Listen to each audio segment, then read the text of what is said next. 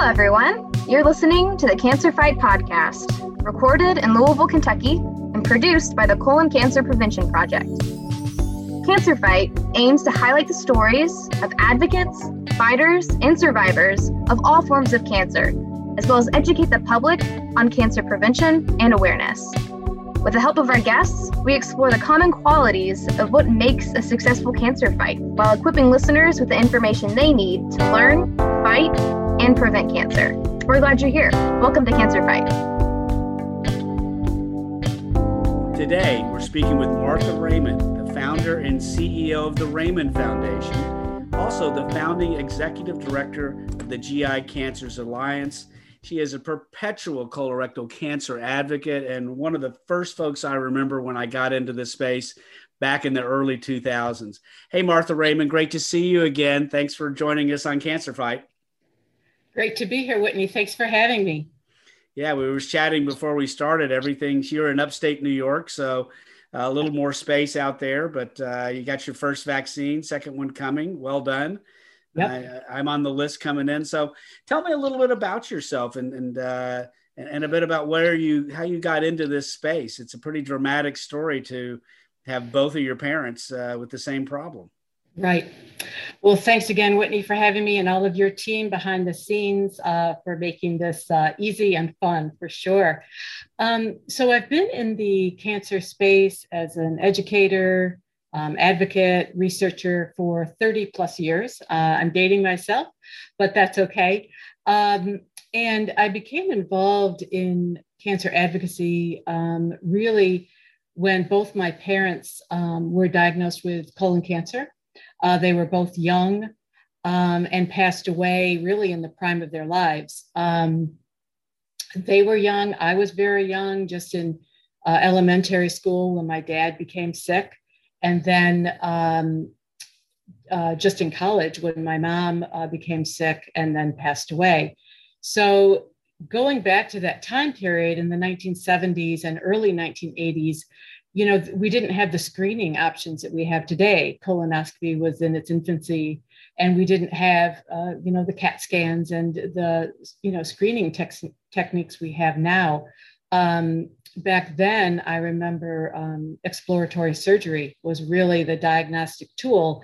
And I say that now, and it, it kind of makes you shudder because you think of that, but it, you know, that was the reality for so many families and so many patients.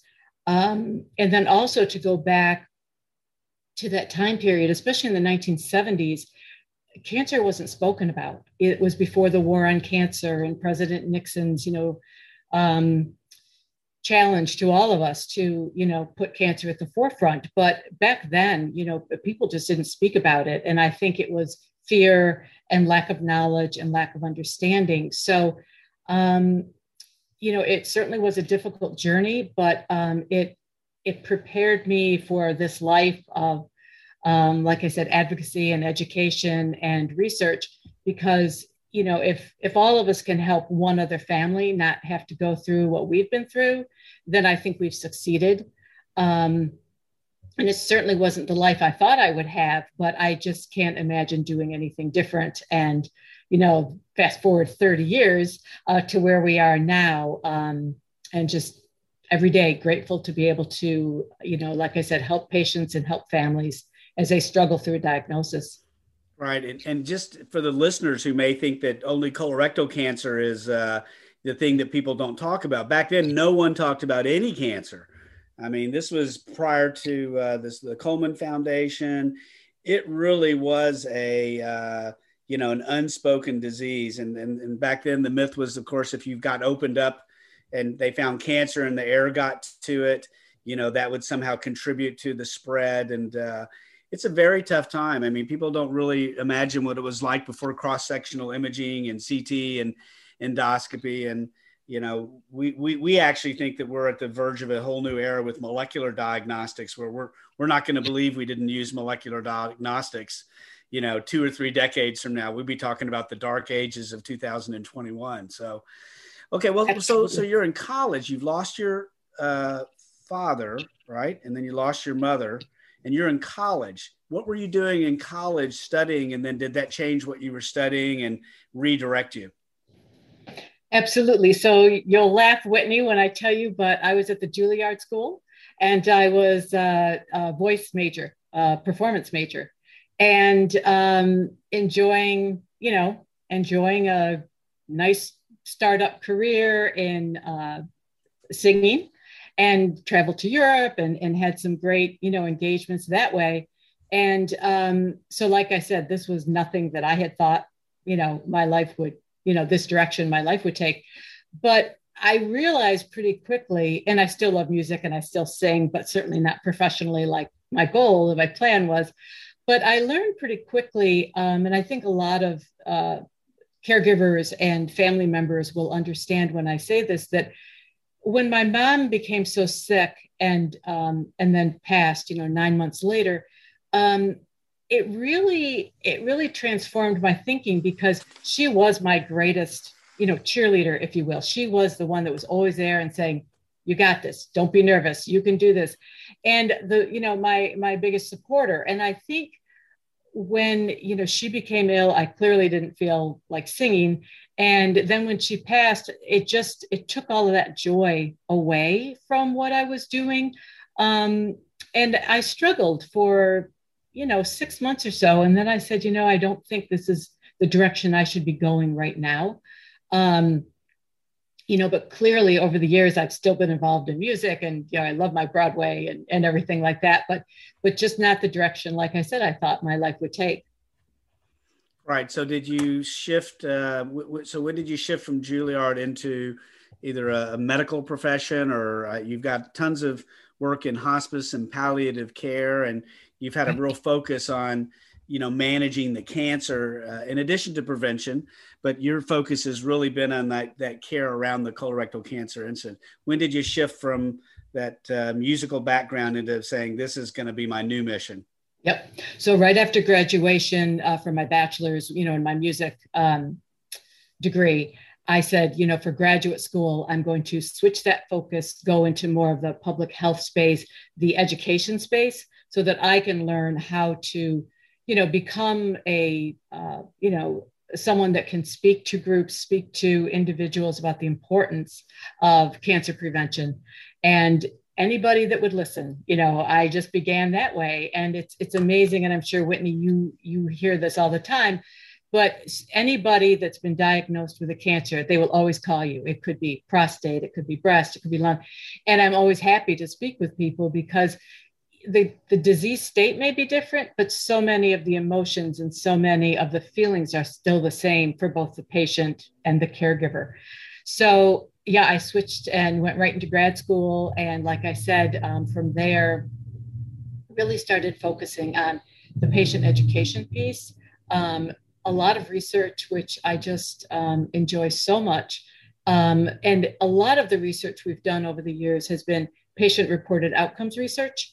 So it's it's speaking directly to patients and speaking, um, you know, with caregivers on specific topics, whether that's in focus groups or town halls or through, you know, national surveys, and and then really listening to what our patient community is telling us because they know what their unmet needs are. You know, we don't need to tell them; they they're living it. And I think over the years, I've just learned so much from our communities um, again, whether it's a gastrointestinal cancer, whether it's lung cancer, breast cancer, um, to really understand that patient perspective and voice and and not just say, oh yeah, we're listening, but to listen and then do something, create programs that speak to those unmet needs. So that's kind of how, you know, like I said, beginning in grad school, um, how I shifted that focus and uh, yeah, never looked back. Well, tell me a little bit of because when you're so it sounds to me you're in the 80s. We're not even screening for colon cancer. No. Uh, Reagan got his colon cancer. What did did you have any role in when uh, they were doing the original uh, polyp studies uh, in New York? Uh, did you have any role in that where all of a sudden we you know identified some things that we could do actually to either detect it early, uh, not quite to prevention yet, mind you, but can you tell us what it was like to be in New York during those transformative times? Well, it was it was interesting to say the least because there again, you know, in in the early 80s, we were speaking about cancer more, but like you said, um, it was limited. It really was. And especially for a young person at the time, you know, I was 22, um, to be to be out there trying to speak to individuals, you know, that we always say the unworried well, because uh, you know, individuals would look at me like I had, you know, three heads, but I would say, you know, I lost my parents and they were so young. And if you had looked at them a year before their diagnosis, they looked perfectly healthy. You know, they there were no outward signs that maybe anything was wrong. So I think always looking at that perspective of how are we going to reach those unworried well folks, whether they're 25 or they're 55, um, I think has just been a big um, mission of mine, to be honest with you. Um, but yes, in those early days, um, to to look at different studies that were going on and doing anything I could to be in that room, to be at, you know to be at the table, to be in a conversation, or just listen from the professionals and and learn as much as I could. Um, you know, thinking back to those days, the early the early '80s. Yeah, and did it help you to be a performer? I mean, a lot of people who who are advocates you know they they're reluctant to get into the space because they have to do public speaking they have to get up in front of people and overcome the butterflies and stuff. Did you feel like you were better prepared because of your uh, vocal background and your music performance background?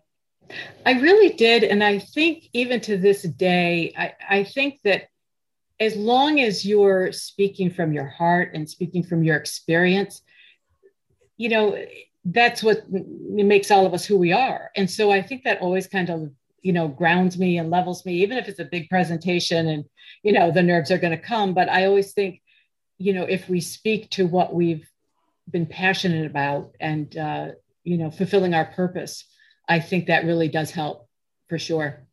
For sure. Well, tell me a little bit about when you decided to form a foundation. And uh, again, I think by the time I met you in the early 2000s, you were already a leader in the C5 New York kind of space up there. What what really pushed you to go from being an advocate over in this space to really doing the broader piece, which is raising money, putting boards together, you know, all the hard work that comes with uh, nonprofits. Right.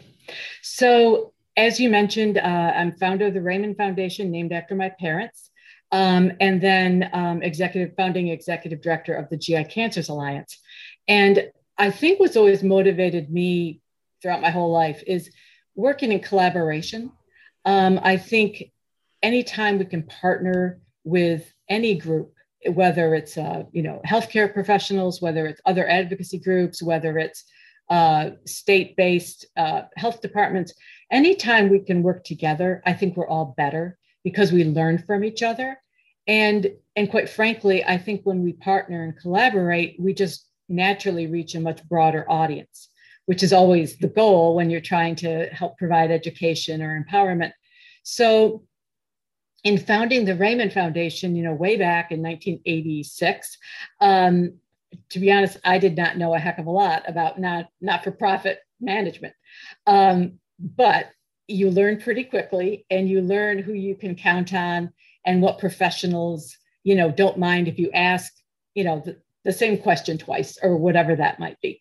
So I learned to kind of broaden my network. Um, again, try to be at a table, try to be in the room when there were important conversations so that I could learn and then take that knowledge back to the patient community. Um, so really started out in a very grassroots way for the Raymond Foundation.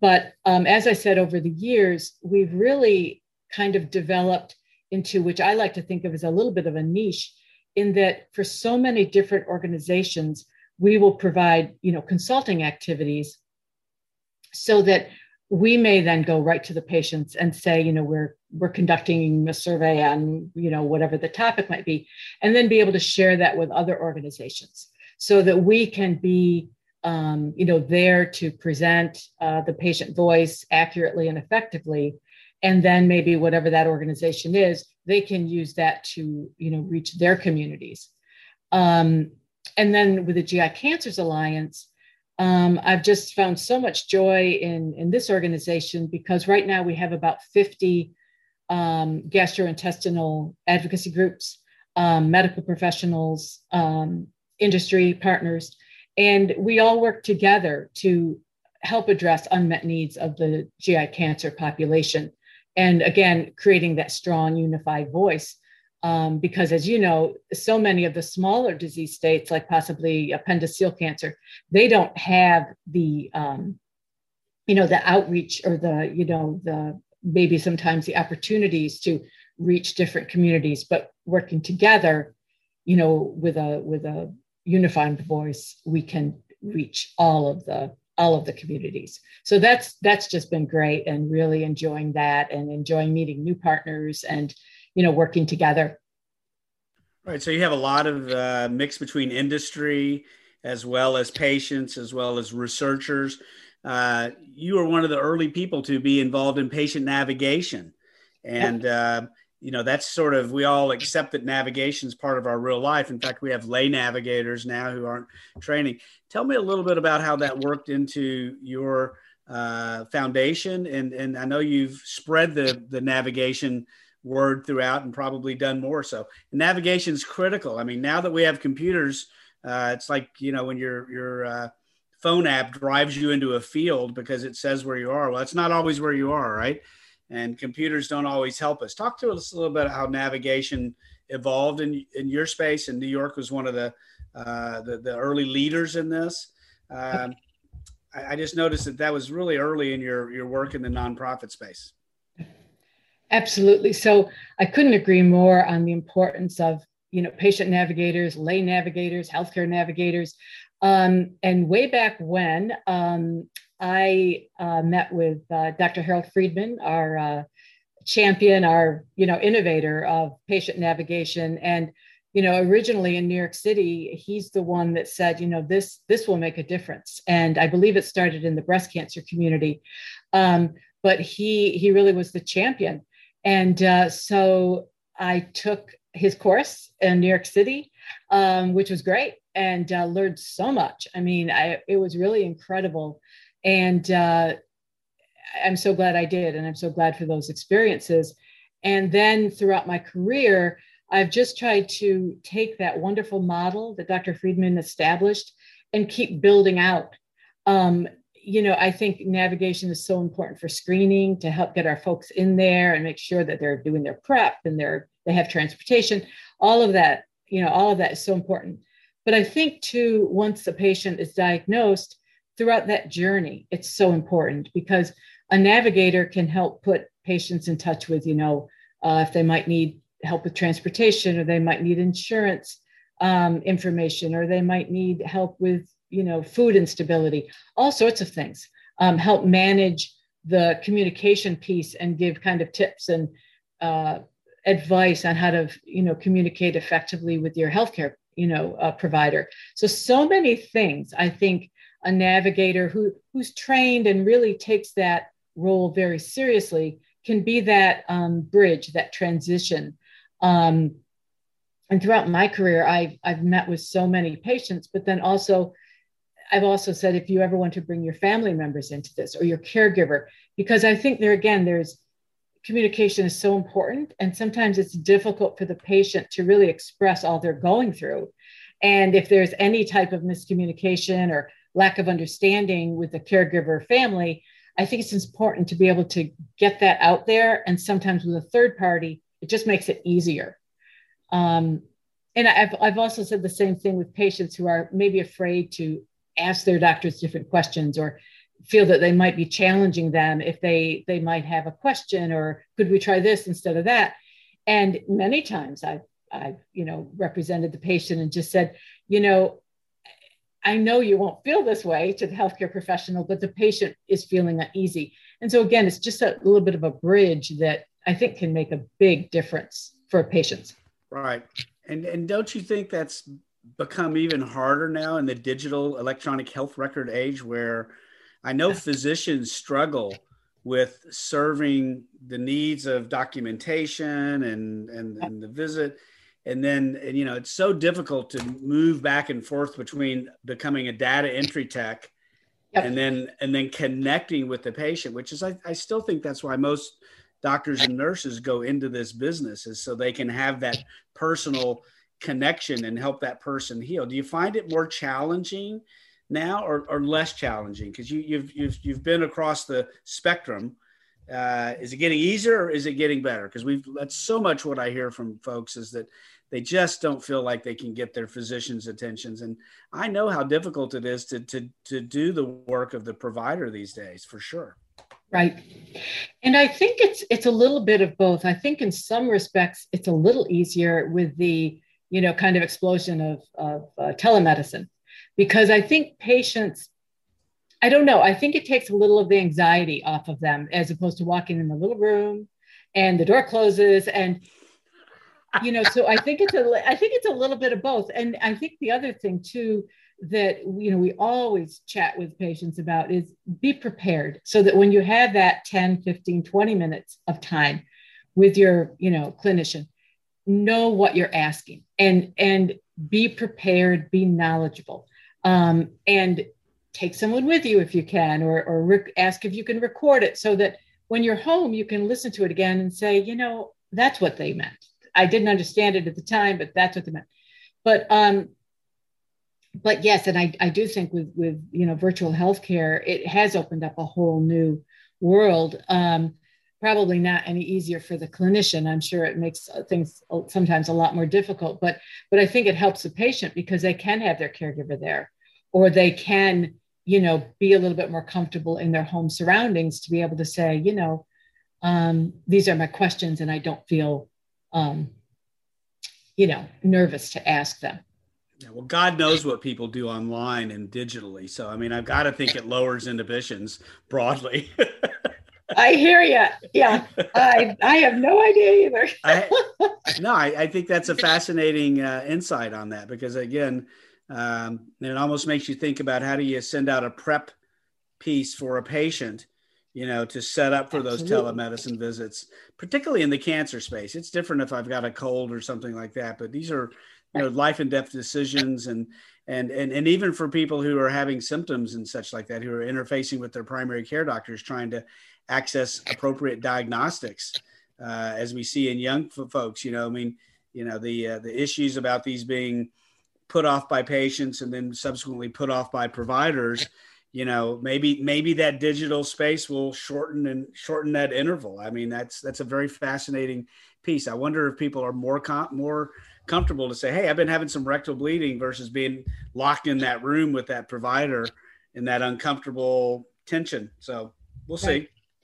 Right, and I, I do hope it will kind of level that playing field so that patients do feel more comfortable and and really, you know, we always talk about working toward patient-centered care.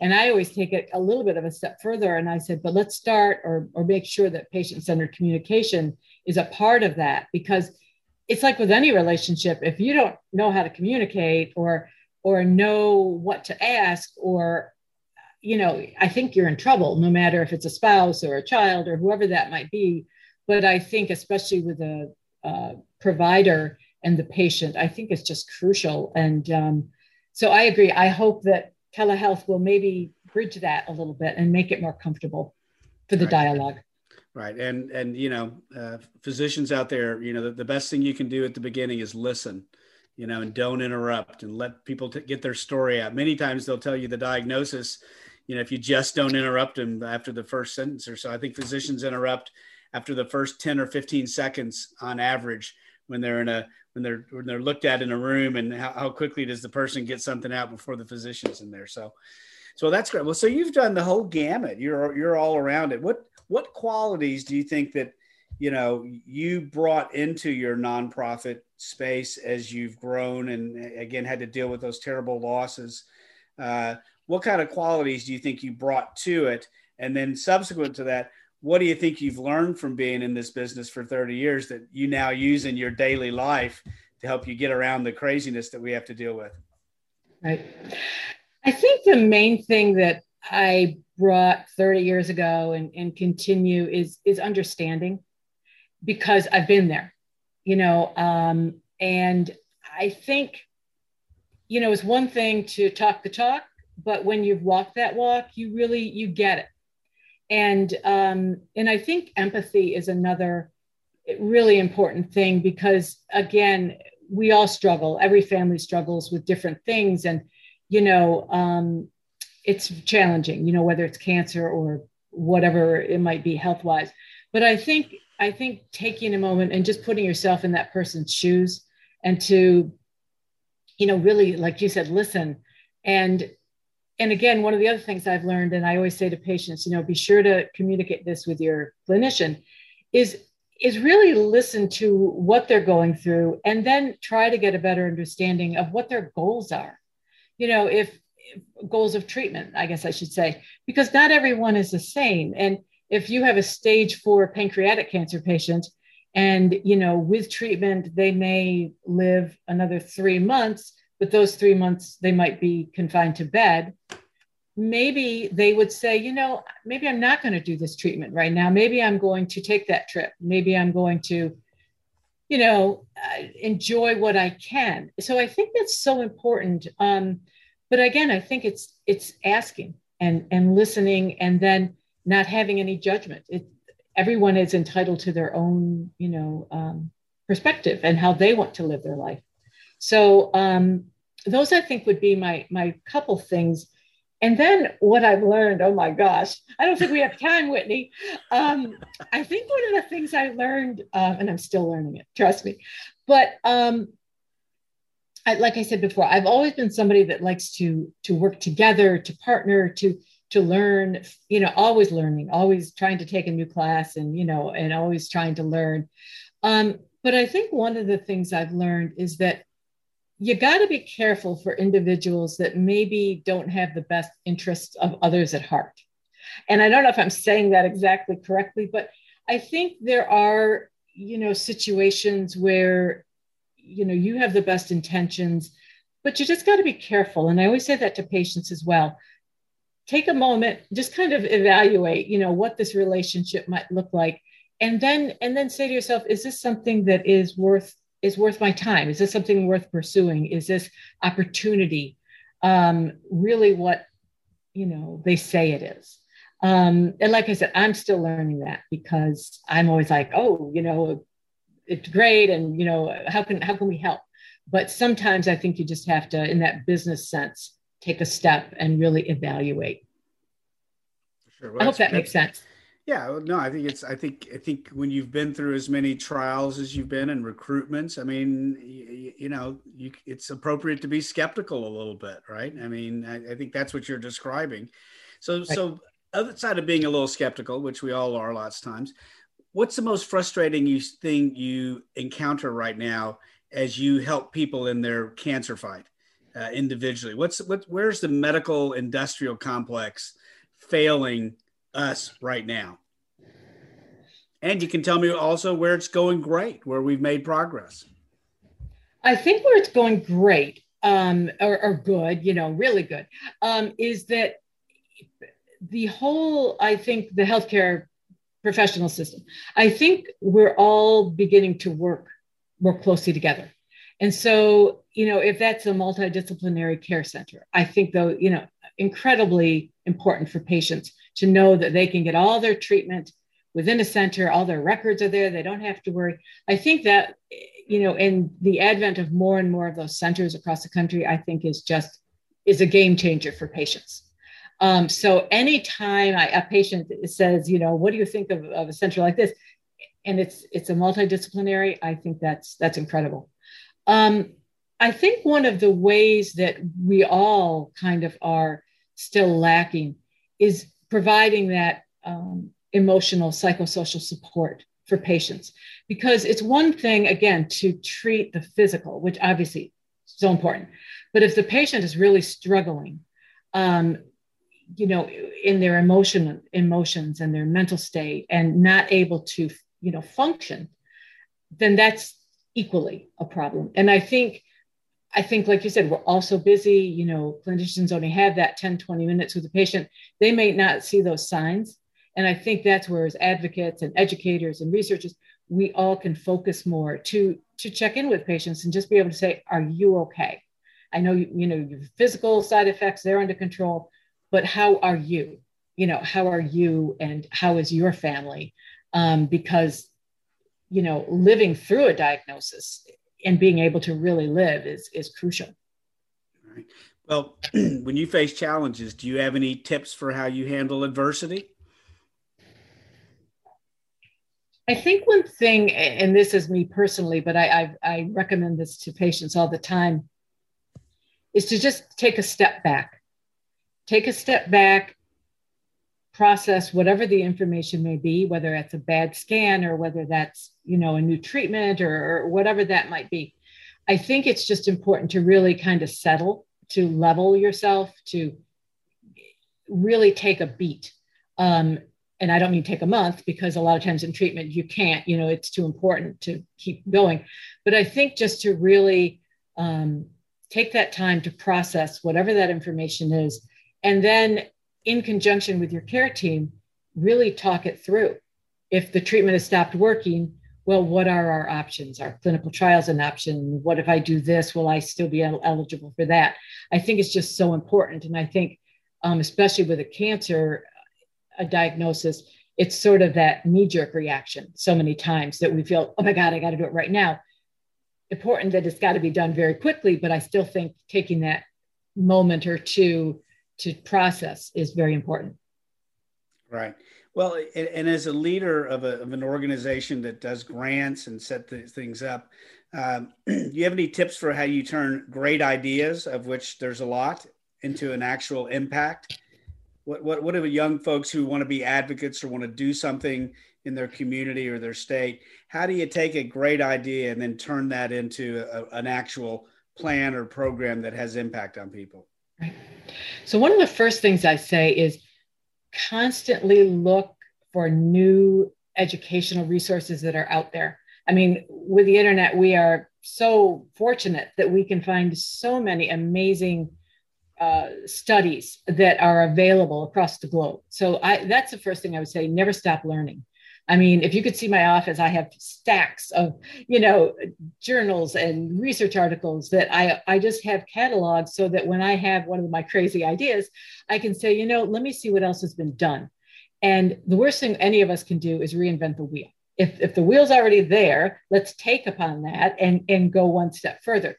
So that would be one of the first things is just never stop learning, you know, be that lifelong learner. And another thing I'd say is once you have one of these ideas, and this happens to me all the time because I'm always come up coming up with these, you know, kind of ideas, but I'll always go to a kind of a close group and say, what do you think? Is this doable? Who would this serve?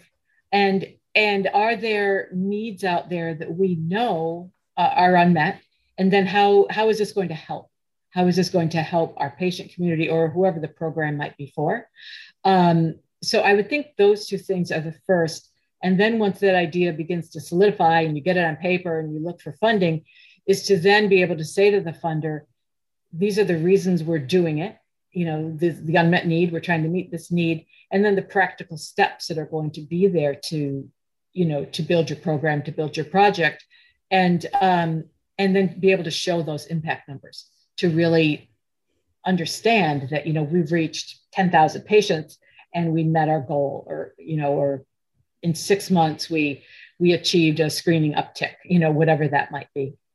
Uh, those last minute of your talk is like a master class everybody who wants to actually turn that idea well it's so it's so critical. I mean i'm the that, that's not my forte right? I'm a i'm you know, but how you just described it is take that idea, bounce it off small focus groups, see if there's real proof of concept, do your research, you know, and then and then clearly lay it out and pragmatically explain it as you move down the process. So, I, I wish I'd you'd have told me that 20 years ago. I probably would have gotten ahead.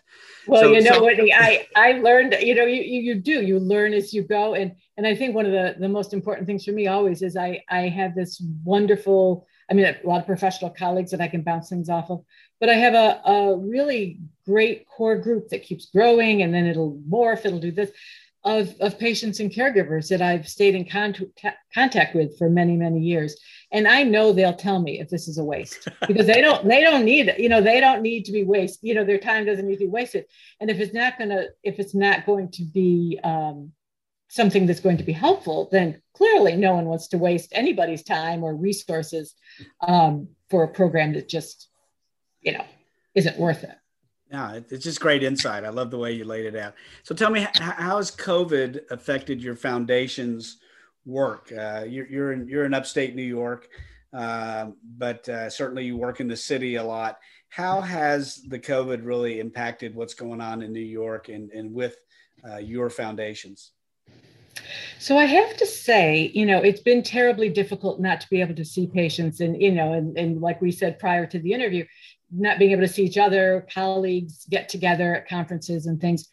Um, so that's been very difficult, and I know the isolation has been very difficult for patients and caregivers, um, especially those, you know, if you're going to the infusion center and you're going alone, you can't have somebody with you. I mean, that's just, you know, or you go through surgery and you you can't have your lover very very difficult so that i would say has just been horrific and continues to be hopefully until we can soon get the vaccines out and and get through this. Um, so that's obviously very bad very negative.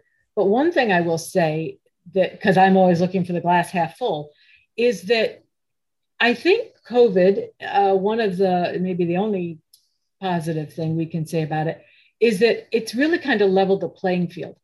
And I think what I mean by that is for patients or caregivers that maybe couldn't travel to a conference, for example, like maybe ASCO, American Society of Clinical Oncology. This year, everything went virtual. So they were able to log on to those sessions and maybe they were in bed or maybe they were receiving treatment, but they were able to watch all of those scientific advances. Um, or other conferences, you know, patient advocate conferences, for example, that, you know, we had to go virtual but it it brought it brought that to everyone's living room so that if you if you maybe wouldn't have been able to go to california anyway now you can still be part of that conversation.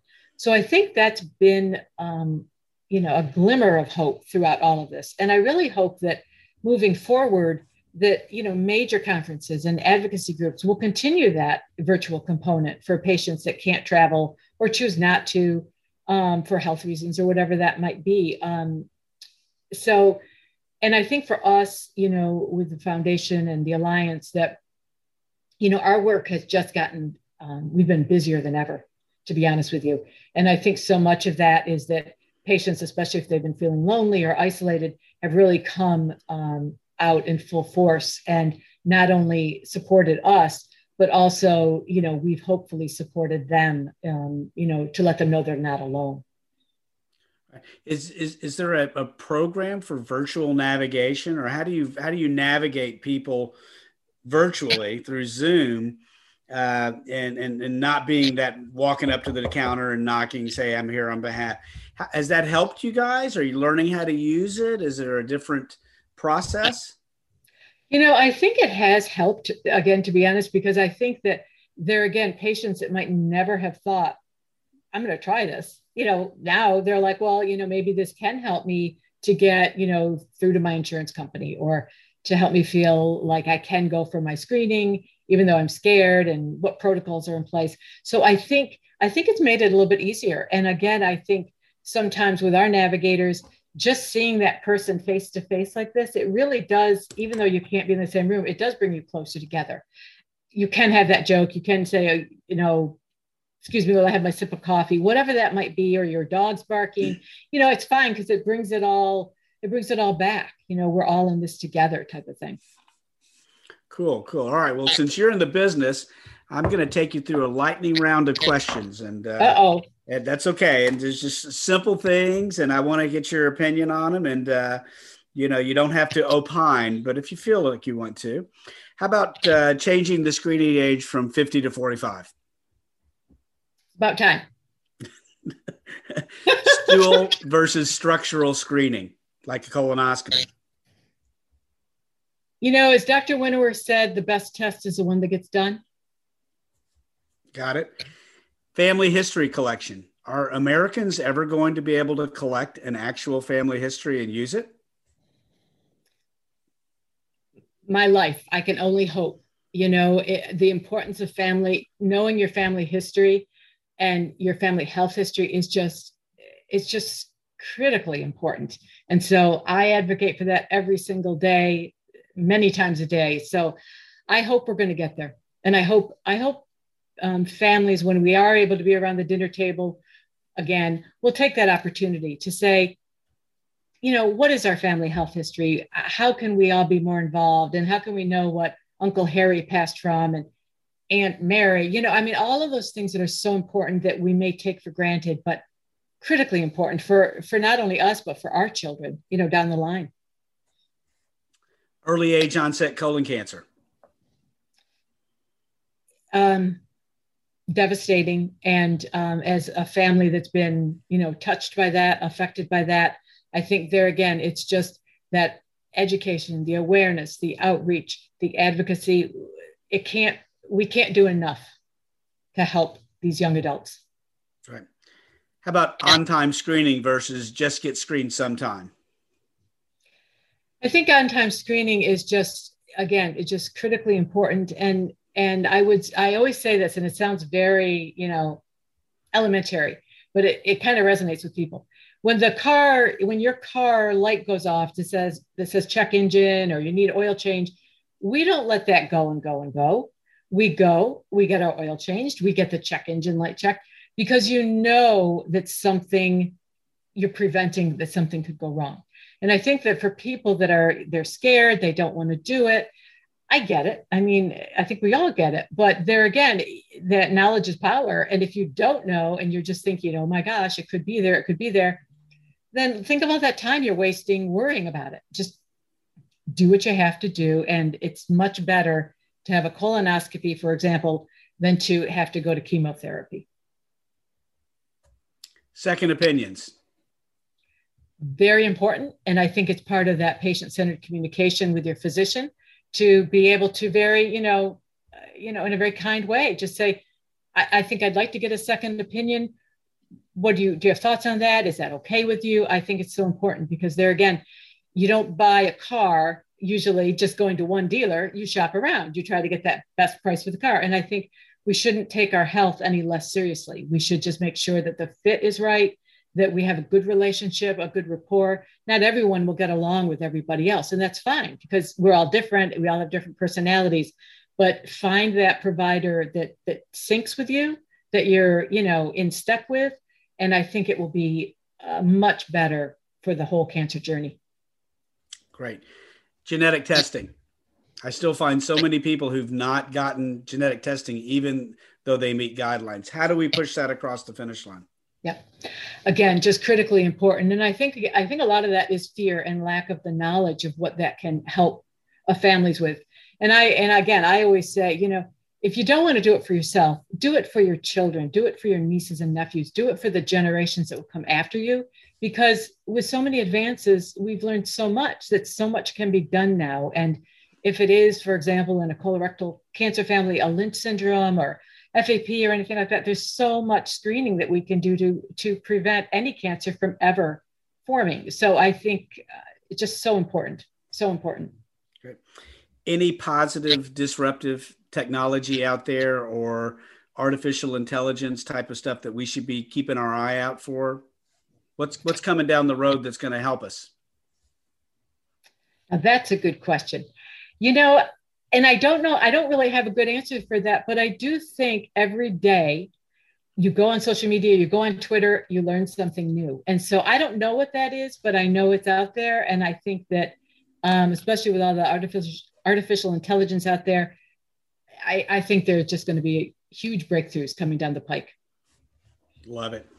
You want to give a shout out to anybody in your organization or folks you're working with right now who are helping advance uh, the mission of the Raymond Foundation and the GI Cancer Alliance? Absolutely. So with the Raymond Foundation, um, I'm, I'm just so pleased. It's really within our family. Uh, my daughter, Margaret Ann, who you met many years ago, um, she spoke at a conference probably 10 years ago now, um, when she was just a teenager. And she is really working so hard in the communication aspect, a lot of our research initiatives, just doing an amazing job. And I think too, it's like I said before, it's just keeping that you know, keeping the generations going, making sure they understand the importance of, of everything we've been speaking about. So uh, definitely Margaret Ann and then her fiance Keith, who is a son to me and uh, has again just been incredible with all of our work. And GI Cancers Alliance, you know, we have 50 plus members. Um, incredible groups, incredible advocates. Um, I would give a shout out to uh, Dr. John Marshall at uh, Georgetown University, the Ruesch Center. This was his idea, it was brainchild. And uh, five, six years ago, we all met at ASCO GI and had a dinner and just sat around and said, what can we do? How can we how can we bring this to fruition? And proud to say that you know six years later we're you know going strong. So um, yeah, I think those would be my shout outs. And a shout out to you, Whitney, for, for this platform because it's just great.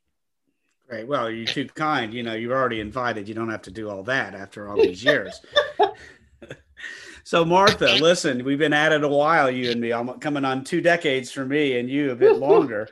Uh, tell our listeners what is your best advice? What's your prescription for people who face a cancer fight or even for people who want to get into the space and work harder at it as you and I have. What's your prescription for a successful cancer fight? You know, for me, and I know everyone is different, we're all individuals, but for me, it's been taking the pain that I've gone through and, and turning that into my purpose. And I can't imagine doing anything different. Uh, I think this is what I'm supposed to be doing. And I think um, you know, every day I honor my mom and dad. And um, I just, you know, you keep going. And even days when it's difficult and you lose loved ones and it's it's tough. But I think you just have to keep saying, you know, this is the reason I do this. And like I said, it, it's taking the pain I went through and and making it my life's purpose. Great. Well, those are amazing words to inspire all of us and to take home with you. Martha, thank you so much for spending time with us and telling the great story of, of your work and your foundation to our listeners on the Cancer Fight podcast. It's really been a great hour. Great. Well, thanks, Whitney, and thanks to all your team behind the scenes as well. Okay. Martha Raymond, the Raymond Foundation. Thanks again. Thank you. Thanks so much for being with us today on Cancer Fight. Before you go, be sure to check out the podcast description for any resources mentioned in today's episode. And you can let us know your thoughts on this conversation by emailing info at kickingbutt.org. And last, for all the latest updates on the project's work, you can follow the Colon Cancer Prevention Project on all social media platforms or visit our website at coloncancerpreventionproject.org. Till next time, fight on, Cancer Warriors!